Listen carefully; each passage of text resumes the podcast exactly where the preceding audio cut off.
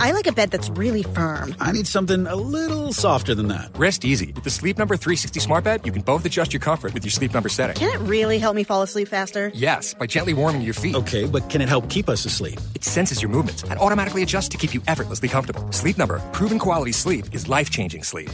It's our biggest sale of the year where all beds are on sale. Save 50% on the Sleep Number 360 limited edition smart bed, only for a limited time. To learn more, go to sleepnumber.com.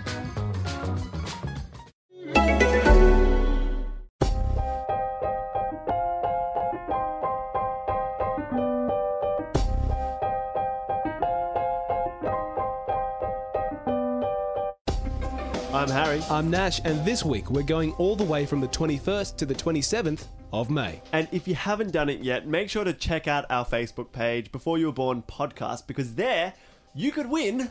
Tell them what they can win, Nash. Um, win a- Prizes. A, dinner with me. A dinner with. Okay, no one wants. Okay, you can't win anything, but it's still got good stuff in it. There goes all the traffic we had. You should check it out. Uh, Nash, what are you speaking about this week in history? This week in history, I'm diving in deep, as I always like to. One week, I won't dive in deep at all. I'll just sort of wade through into the milieu of whatever history leaves behind for us to Yeah, explore. wow. A million Um, you, you say. Yeah, a miasma of history. I don't know. Oh, jeez. Anyway, so this week I'm sort of frolicking through the absolute chaos that ensued on May 21st, 1982, because this was the day that British ships landed on the coast of San Carlos. Now, where's San Carlos? Why is it important? Who Tell cares? me, please. I'll tell you when it's my turn to talk. Okay, but it is my turn first to speak, and I want to speak about the 21st of May as well, but this time, 1924. Hmm. And I want to speak about the perfect crime committed by two men.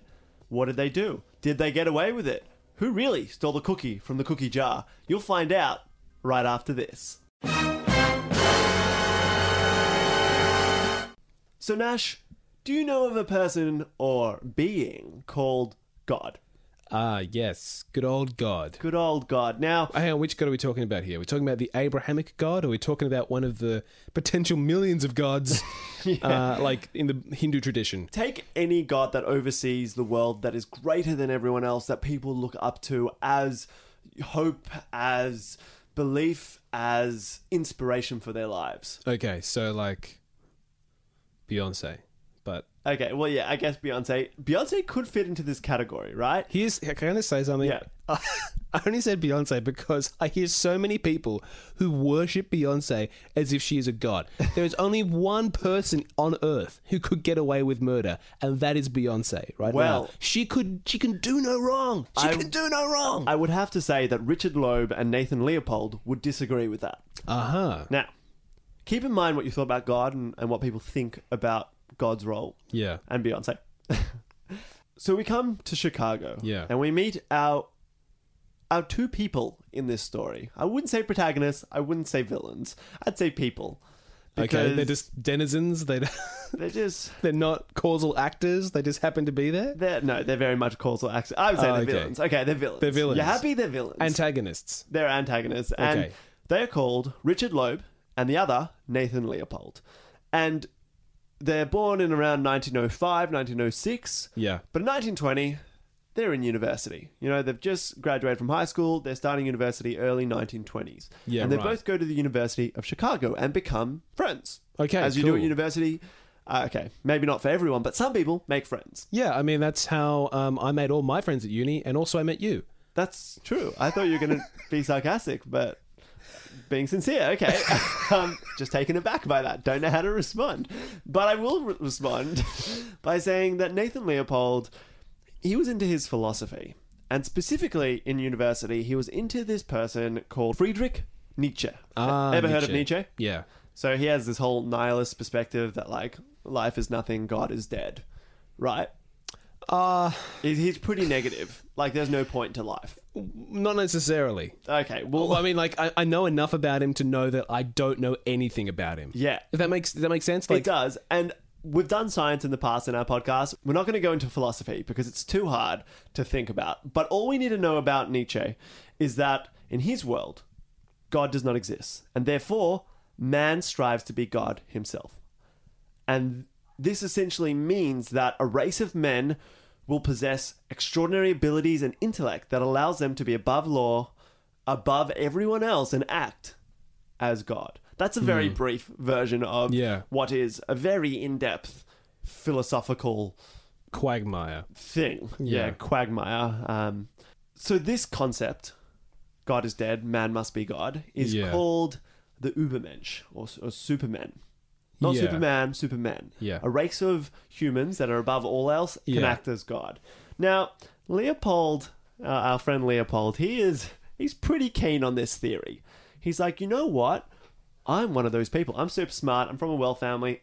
I am an Übermensch. I am Mm. a super Superman, Mm-hmm. essentially. Also, how great is the name Übermensch? It's pretty good. It's pretty Yeah. cool. So he actually convinces his friend Richard Loeb that you know what, maybe we're both Supermen because we're both pretty smart. You know, therefore we're not liable for anything that we do, and we should show the world that we're Supermen. Okay, so this is a gross misunderstanding of Nietzsche's philosophy. Like, Yeah.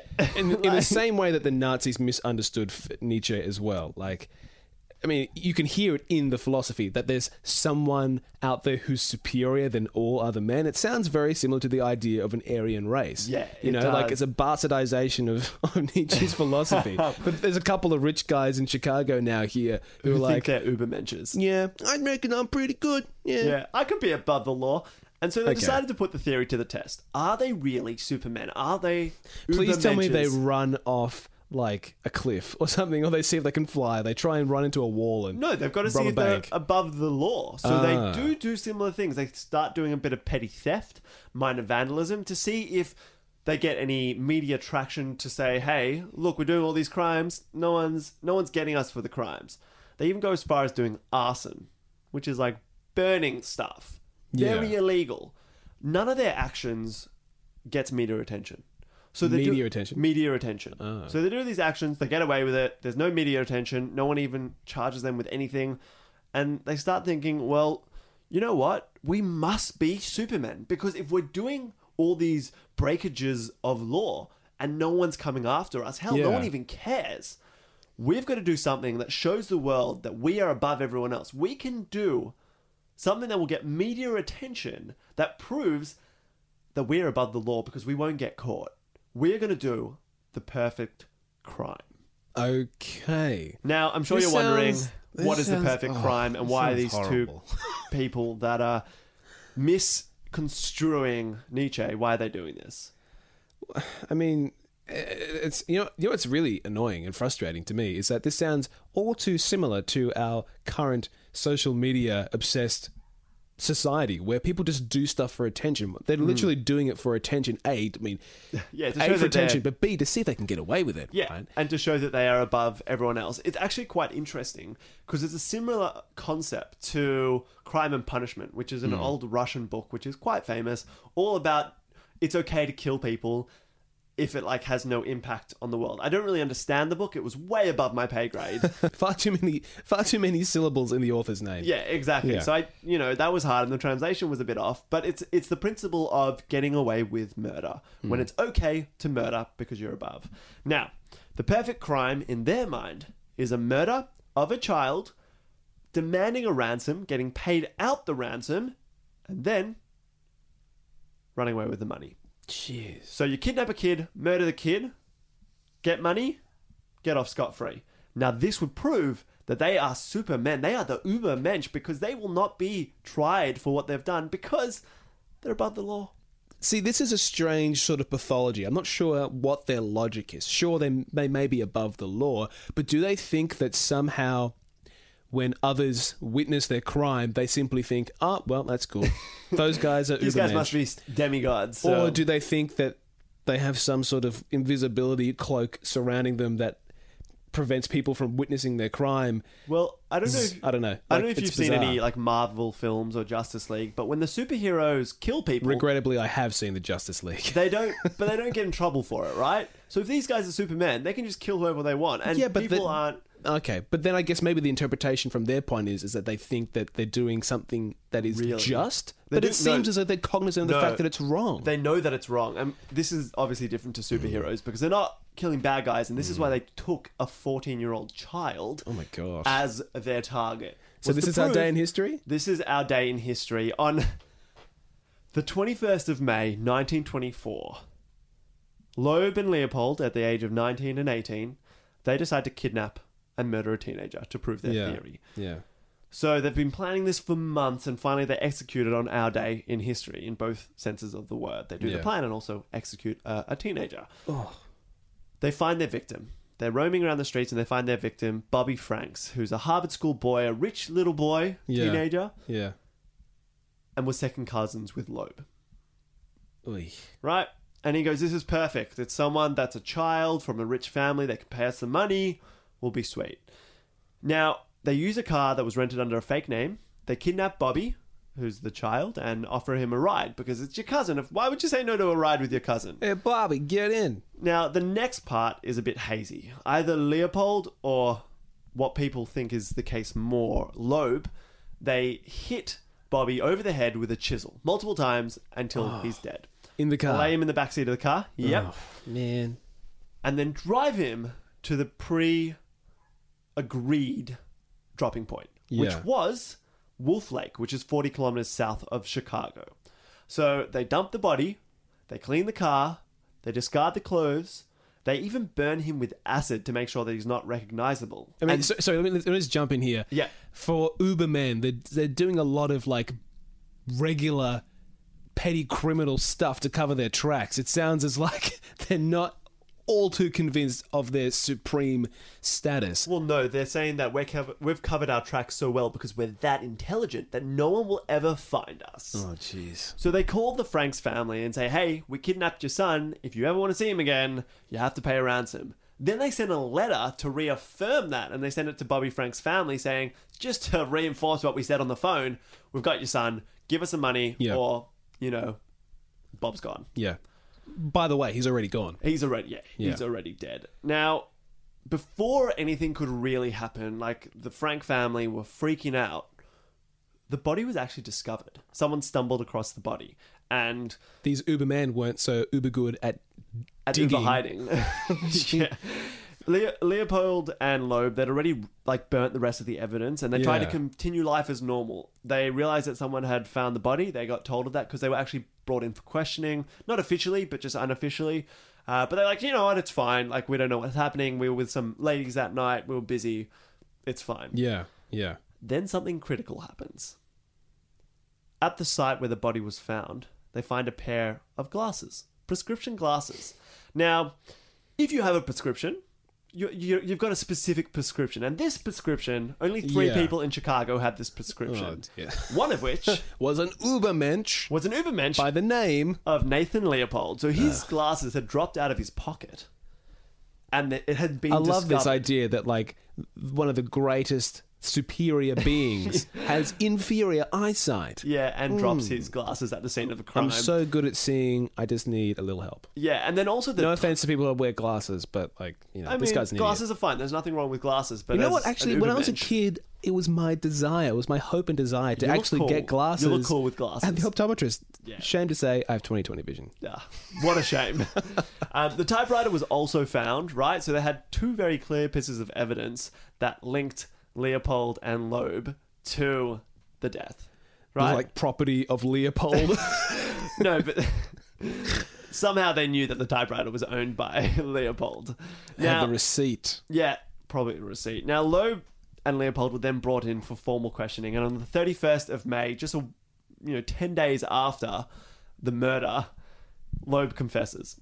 He goes, Leopold did it all, but he killed he killed Bobby Franks. Hmm. I just happened to be there. Hmm. Leopold then also confesses and says, No, no, it was Loeb. He told me to do it. Yeah. And Leopold, he says something really interesting to his to his attorney. He says the killing was an experiment, which I think we already knew by now. But he says, An experiment. yeah, it is just as easy to justify. How many smacks in the head from a chisel will kill this young boy? No, it's if you can get away with it. Ah, sorry. obviously. So he says it is just as easy to justify such a death as it is to justify an entomologist killing a beetle on a pin. Yeah. So it's not great. So essentially, they both get arrested. The perfect crime, not perfect by any way, shape, or form, actually very imperfect and led to them being jailed. yeah. They're not Ubermenschers. It's pretty clear by now. Now, what's really interesting about this case is the trial. Now, they both plead insanity, guilty pleas, saying, yeah, we did the act, but we're crazy. Yeah. Let us off. Yeah. State Attorney Robert Crowe, he was very excited by this case hmm. because he goes, you know, this is a home run. I want to be governor in the future. Like, I want to move up the ranks of politics. I've got evidence linking to the murder of a 14 year old boy. This is great. Let's do the death penalty. Show them who's boss. Show them that I make a difference in Chicago. Yeah. Okay. Okay. Cool. So something happens. Something it happens. doesn't work out the way he had hoped because it never does. No, it doesn't because of this defense counsel called Mr. Darrow. I was waiting for you to say called Friedrich Nietzsche, mm, Well, no, it wasn't Nietzsche. the Ubermensch himself. It wasn't him, but it was this guy called Darrow, who is a defense lawyer, saw this as an opportunity to make his stake and claim as one of the best defense attorneys in America. Okay. And he does it by a 12 hour plea. He's not pleading for a not guilty verdict, he's pleading for a life sentence instead of hanging. Now, this case was going to be a clear hanging Yeah. right? Okay. There was evidence. It should have been the death penalty. Darrow, in this 12 hour plea, 12 hours of listening to this guy talk Like non-stop. non-stop, That he seems- argues for life sentences. Yeah. Right. It seems insane, right? But this defense is, Is it- one of the is- best defenses ever given in the history of defenses. Is he- even better than it's the vibe of the Constitution in the castle. Really? Even better than that. I think ah, m- is his. I feel like his defense is just. I'm just going to try and wear these guys down.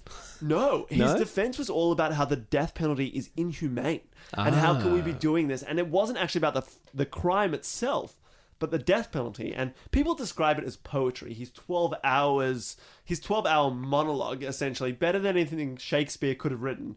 Part, part of people say that it was rambling, but everyone knows that it was 100% effective. Because these guys, Leopold and Loeb, they don't get the death penalty which they deserve for killing and kidnapping a 14 year old boy. Mm. They get life in prison. Huge. Yeah, which is a crazy turn of events for maybe suggesting that they are Ubermensch because they only got life sentences when truly they deserve So in some ways, it was the perfect crime. it. Not even slightly. they got. They ended up in jail for life. Uh, Loeb gets murdered in 1936 think- in jail, and Leopold ends up getting out of jail in 1958 and flees to Puerto Rico. And there's a film made about them as well called Compulsion, based on loosely based on the crime. But Yeah. if it's a perfect crime, you don't go to prison, you definitely don't get stabbed in prison, and you definitely don't have to flee to Puerto Rico. So, really, the perfect crime ended up turning into one of the trials of the century more than the perfect crime itself. Okay, I see. I see. I see. Well, if I recall correctly, it was only you who called it the perfect crime. Well, they called it that too. Oh, did they? They were like, we're going to do the perfect crime. and they failed. oh, okay. Sorry. Yeah, you're right. You're right. They did call so it that. that is the state. so that is the tale of Leopold and Loeb and their horrendous attempt at being godlike figures and attempting to do the perfect crime. Well, from one crime to another. But what's the most strange thing about this is that the crime that happened on my date in history, May 21st, 1982, Yeah. was also committed by a guy called Leopold Ubermensch? Galtieri. Ah, okay. For the first time for many years, British sovereign territory has been invaded by a foreign power. So, May 21st, 1982. Absolute chaos, blood, terror, the fog of war setting into the cold and wet coastal terrain. A frigate ship, HMS Ardent, is sunk with 22 sailors on board. 15 enemy aircraft are shot down from the sky. It's May 21st, 1981. British forces, they make a landing at San Carlos. And we're right in the middle of the Falklands War. Oh, actually, hmm. does this have to do with Margaret Thatcher? Yes, exactly. Now, my, my, my yeah, it totally does because yeah. I thought I learned about this. Well, I didn't learn about it, but I heard that there was a war yeah, yeah, exactly. and helped her get her prime ministership renewed. yeah, eh, well, you can do the whole podcast for No, me. you can do. I'm sorry. You no, you say it so well. Well, if you if you cast your mind back a few weeks ago, we did do a podcast about Margaret Thatcher. We did. right? And for those of you who've listened, I'm preaching to the choir here, but for those of you who are uninitiated, I'm sure you have a ton of questions. I mean, Like, what is a Falkland? like one of the Falklands, Britain was at war in the 80s. Yeah. What did the Falklands do to piss off the British? also, what's a frigate? What's a frigate? Yeah. A frigate ship is like a it's a military ship, Okay. but they're designed for speed. They can be a variety of sizes, but essentially just like a military, like Okay, they're so a big military ship it's a designed ship. for speed. Cool. Yeah. All right. One sunk. Okay. Yeah. One. Well, more than one, but Okay. Do you want to tell us a bit about anyway. all the questions that we have? So it wasn't the Falklands themselves that caused the beef with the British, right? The Falklands is a tiny group of islands in the South Atlantic. yes. Yes. And in the Okay. 1980s, Come back to me. and in the 1980s, there was only about 1,500 people living there, and most of them were of British descent anyway. As if it wasn't already not a threat, there were more sheep on the islands than there were people. Like, there were hundreds like, and bar bar? thousands of sheep. Yeah, like a bar bar. So, like, Wow. I think uh, in a recent poll in 2011, there was like 151 sheep for every one person on the Falklands compared Holy to moly. compared to seven to one in New Zealand. So the Falklands should really have the reputation Yeah. as a sheep capital. Their emblem should just be a sheep. Yeah, exactly. Well, so it seems to have like a very small threat for Britain, mostly because Britain had a claim to the Falklands for almost 150 years until the uh, Falklands Wars in the 1980s. Okay, so why did this war start and who tried to take the Falklands away from the British? Well, yeah, excellent question. For all intensive purposes, despite being 8,000 miles away from Britain, the Falklands was theirs. And that last little bit, 8,000 miles away, that's really important, right? Takes a long time to defend it.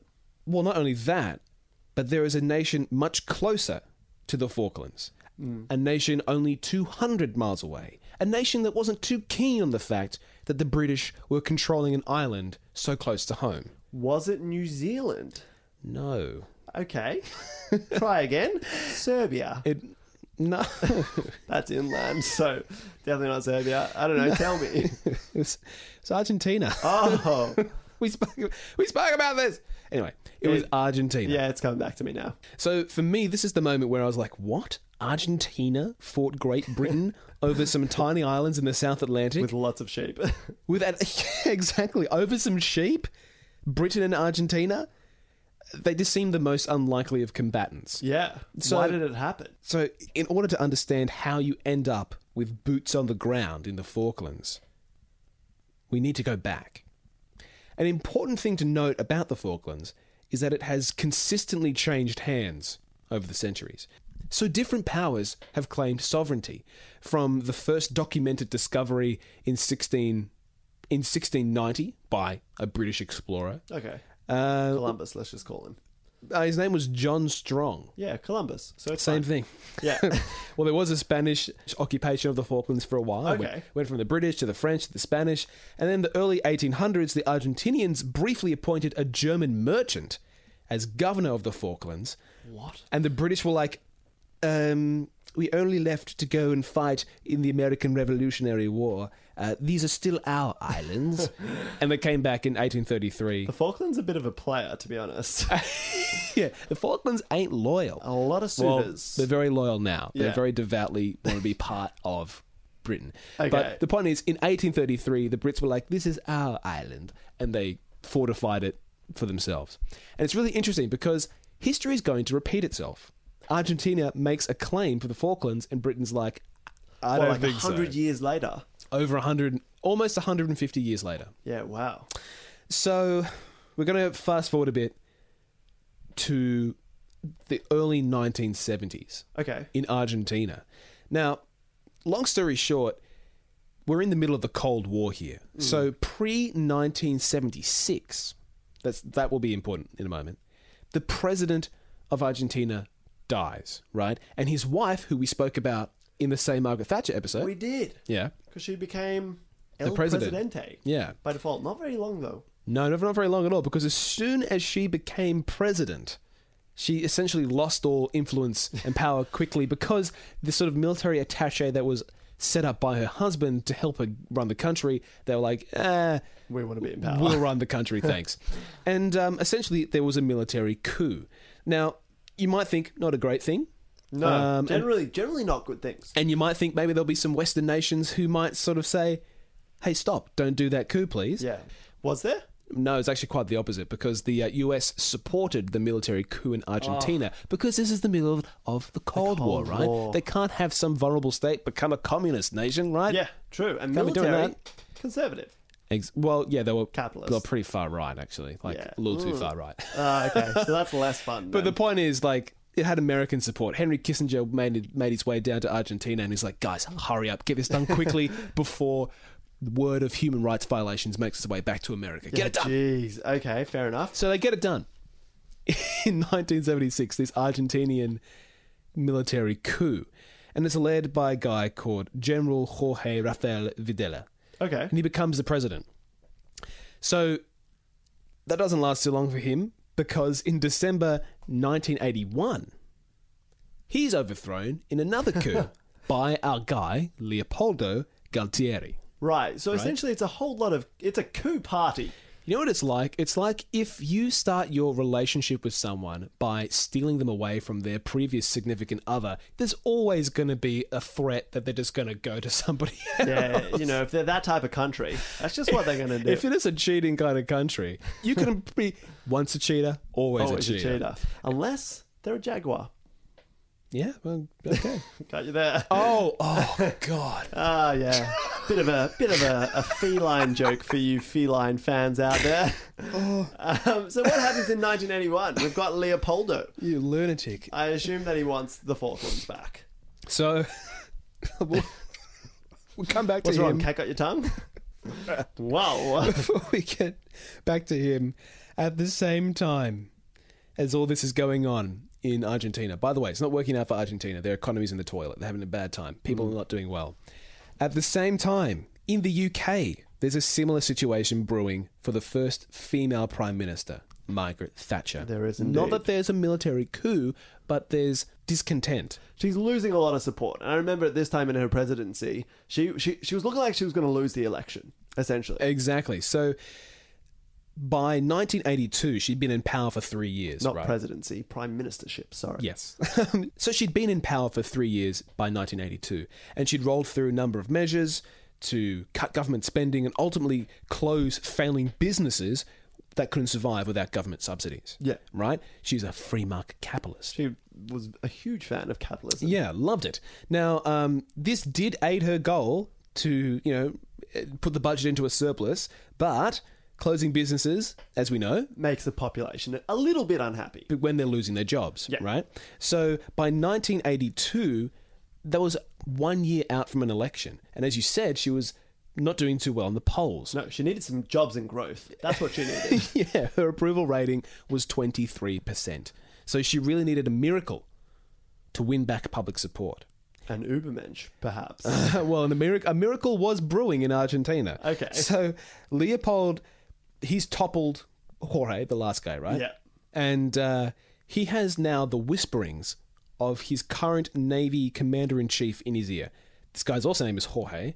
Uh, Jorge Ananya, I believe. Okay. And uh, Jorge's like, look, uh, we, we know the country's not doing so well. People aren't happy. Um, they're starting to realize that this whole dictator thing isn't great. but uh, maybe we can distract them. Maybe we can win back support by invading the Falklands. Right. So essentially, it was two different countries that were fighting for approval, and the way they were going to get it was by having more land.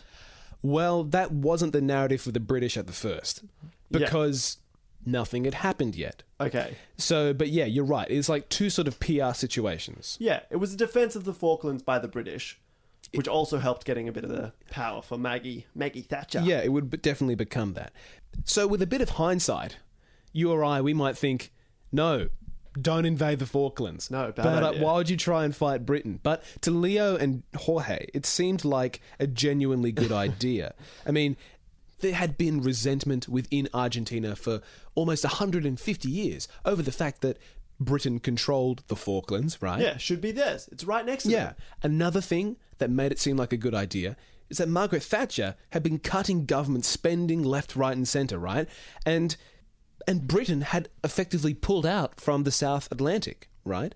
And they were drawing their ships home to the to the cheaper. you know the British region. Definitely cheaper. So it seemed unlikely that the Argentinians would actually face Britain in any sort of conflict because it's 8,000 miles away from why Britain. would Britain care?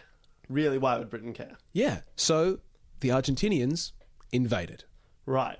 And this is our date in history. Not quite, because the invasion technically begins on the 2nd of April, 1982. Well, our date in history is the 21st Yeah. of May. So is the 21st of May when Britain re engages? 21st of May is when Britain gets its boots on the ground in the Falklands for the first time. There's a lot of crap that goes on beforehand.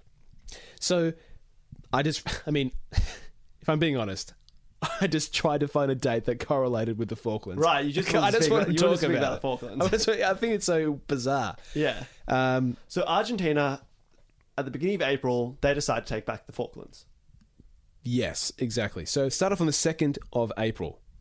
Uh, they they invade the Falkland Islands, and they enter the capital city, right, of Port Stanley, and they force the British installed governor to surrender. And there was some small amount of British forces there on the Falklands, but they were no match for the for the Argentinians. Of course, you've got an entire army against some sheep. So this is on the second of April.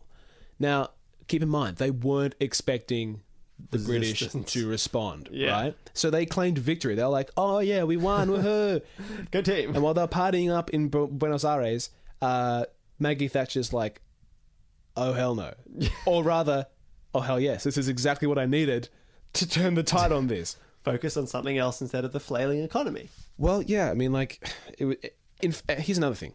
It was in contravention of international law. They did invade. Britain had a claim to the Falkland Islands. They had a right to fight back. exactly. So Margaret Thatcher's like, um, you know what? I'm going to send down a contingent of warships, a hundred warships, to take back the Falklands. Wow, that's 8,000 miles to travel. Yeah, they travelled the 8,000 miles, and by the 25th of April, they're down there in the South Atlantic, right? On Anzac Day, no less. Exactly. By the 30th of April, the British establish a 200 mile exclusion zone surrounding the Falkland Islands uh, in 82. With ships.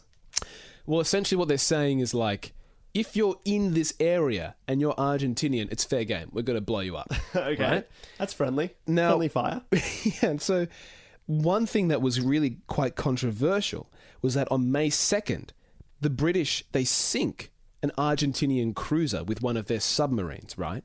And this was a cause for international outcry because it was sunk outside the exclusion zone. Okay, and that one ship sinking alone accounted for almost half of the Argentinian casualties during the Falkland Islands Wars. Over 300 Argentinians died when that ship sunk. Wow, that's that's really bad. That's a breach of international everything. Yeah, it, well, it wasn't great. I guess that's what happens in war. Sadly, you know, Yeah, Just in a terrible stuff happens. a random island Yeah. to get popularity for presidents. Anyway, so we come to our date in history. I'm skipping over quite a bit here. so this is May 21st, 1982. This is the day that British troops get feet on the ground in the Falklands themselves. This, you know, the Falkland Islands, and uh, Thank you for clarifying. the, yeah, you're welcome. Um, yeah.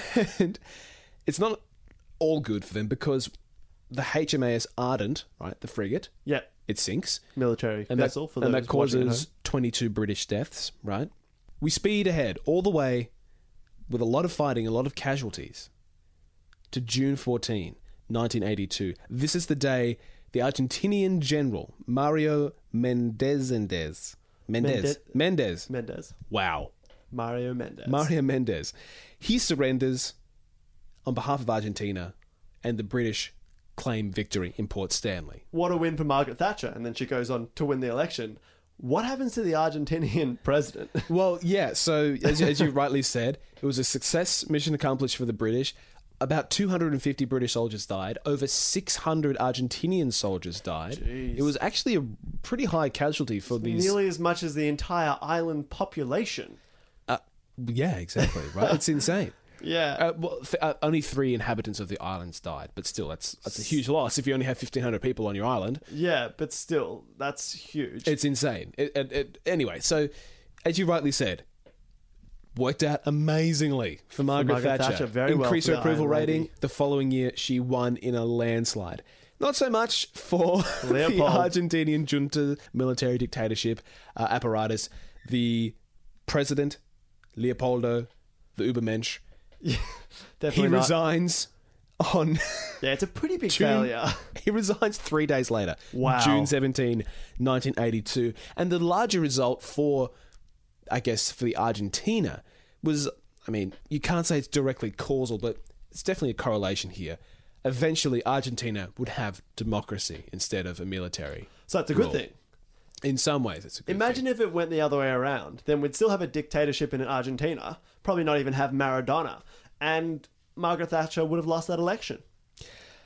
Yeah, there, would have been. Uh, yeah, that's that's a really interesting question to explore. It's some cool revisionist history, but we'll leave that one for Malcolm Gladwell, I reckon. Yeah, Um, definitely have to do that. So, who owns the Falkland Islands? now? ah, yeah, great question.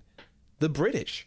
so they just retained power. No one wants it. Well, this is, like I said, this is history repeating itself. Like in the same way that the Argentinians laid claim to the Falklands in 1833, the British were like, um, no, sorry. Yeah, And they just ours. fortified the shit out of it. They, they just, they kick them out and they fortify the crap out of it. So now the Falklands is very heavily defended by the British. wow. Maybe in another 120 years, though, Argentina might get restless. Falkland War number two. I'm excited for the sequel. When it happens, the sheep will win this time. Yeah. It will be the sheep. The land of the I'm telling sheep. you. well, we can only hope. Yeah. Uh, and with that, it brings us to the end Of another week in history. So make sure to join us next week. as we take you to a time before you were born.